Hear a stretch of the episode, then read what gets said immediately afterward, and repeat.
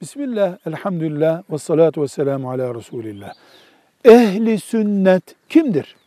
Kime deniyor diye yoğun bir soru soruluyor. Aslında bu kavram, ehli sünnet kavramı, haricilik, mutezililik, kaderilik gibi sapık fırkalardan olmayanlar, yani ashab-ı kiramın ekolünü devam ettirenler anlamına kullanılmıştır. Birisi mutezile değildir demek için ehli sünnettir denmişti.